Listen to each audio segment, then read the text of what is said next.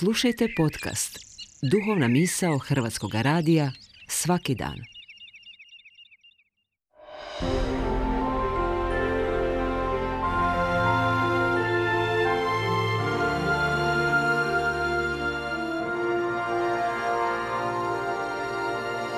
Duhovna misao. Urednica je Blaženka Jančić.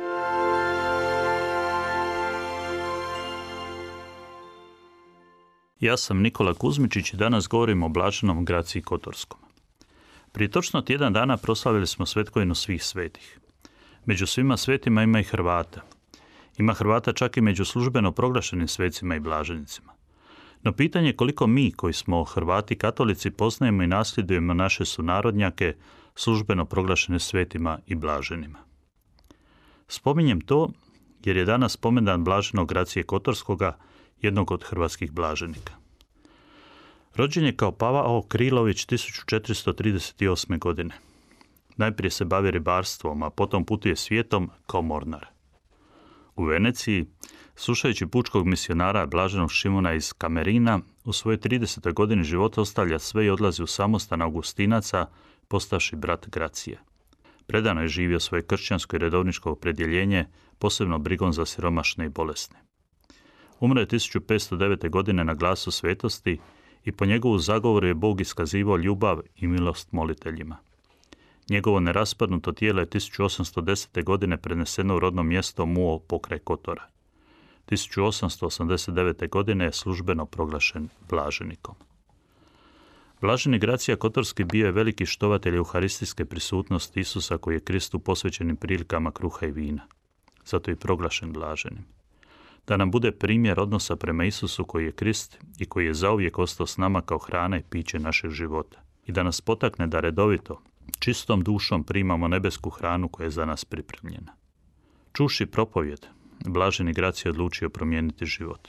Blaženi Šimun koji je bio propovjednik nije znao da ga jedan kotoranin sluša, niti da će za tog čovjeka to biti presudna propovjed. Blaženi Šimun je ozbiljno i odgovorno živio svoju službu propovjednika i to je ostavilo traga. I nama je to poticaj da što god da radimo, radimo pošteno i odgovorno, jer nikada ne znamo kome naš primjer ili poticaj može pomoći da postane bolji. Zanimljivo je spomenuti dvije činjenice koje su se događale za života blaženog Gracije Kotorskog i s kojima je na neki način povezan. Prvo od njih je stvaranje otočića Gospod Škrpjela. Ne bih htio govoriti o ljepoti tog čarobnog kutka svijeta, nego o načinu na koji je nastao taj otočić pokraj Perasta i riječitoj simbolici tog nastanka. Naime, Otočić nije oduvijek tu postojao. Bokelji su ga napravili.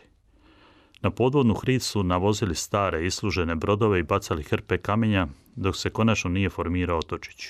Dovoljno velik da se na njemu napravi crkva. I napravili su crkvu i posvetili je blaženoj djevici Mariji. A kao rođendan Otočića gospo Škrpjela uzima se datum 22. srpnja 1452. godine. Blaženi Gracija Kotorski je tada bio dječak od 12 godina. Ne znam kako je to na njega djelovalo, ali znam da povijest nastanka Otočića krije u sebi duboku crkvenu simboliku. Crkva je po Kristovim riječima sagrađena na stijeni, a svi smo mi kamenčići u toj građevini. Svi mi koji smo po krstu postali članovi te crkve, a sakramentalnim sudjelovanjem i djelovanjem iz ljubavi svjedočanski živimo vjeru, kamenčić smo u toj građevini božanskog graditelja. I zato kad vas put dovede u lijepu našu boku, svakako svratite naš krpjel. I ponesite sobom bar jedan kamen i ubacite ga u more pokraj otočića, da tako znakovito pokažete opredjeljenje da i po vama crkva postane čvršća u služenju ljudima. Ne samo da je bio suvremenik blaženog Gracije Kotorskoga, premda 50 godina mlađi od njega, nego je bio i njegov subrat Augustinac, jedan od najpoznatijih teologa koji su gorljivo htjeli obnovu katoličke crkve. Povijest crkve je iznjedrila mnoge reformatore, Mnoge koji su težili za dobrim, primjećujući oko sebe mnogo toga lošeg. Svaka reformacija, odnosno obnova ili popravljanje, može se događati na jedan od dva načina. Prvi način je put unutarnje obnove, u kojoj čovjek biva promjena koju želi ostvariti. Drugi način je uvjerenje da se reforma treba dogoditi izvana i da se može dogoditi odredbama i na silu. Učeći iz života blaženog Gracije Kotorskoga i njegovog njemačkog subrata, možemo naučiti da nije važno samo ono što želimo postići, nego i tekako važan i način koji biramo da bismo to postigli. A za nas kršćane samo jedan način. Način ljubavi koja slavi Boga i bližnjemu čini dobro.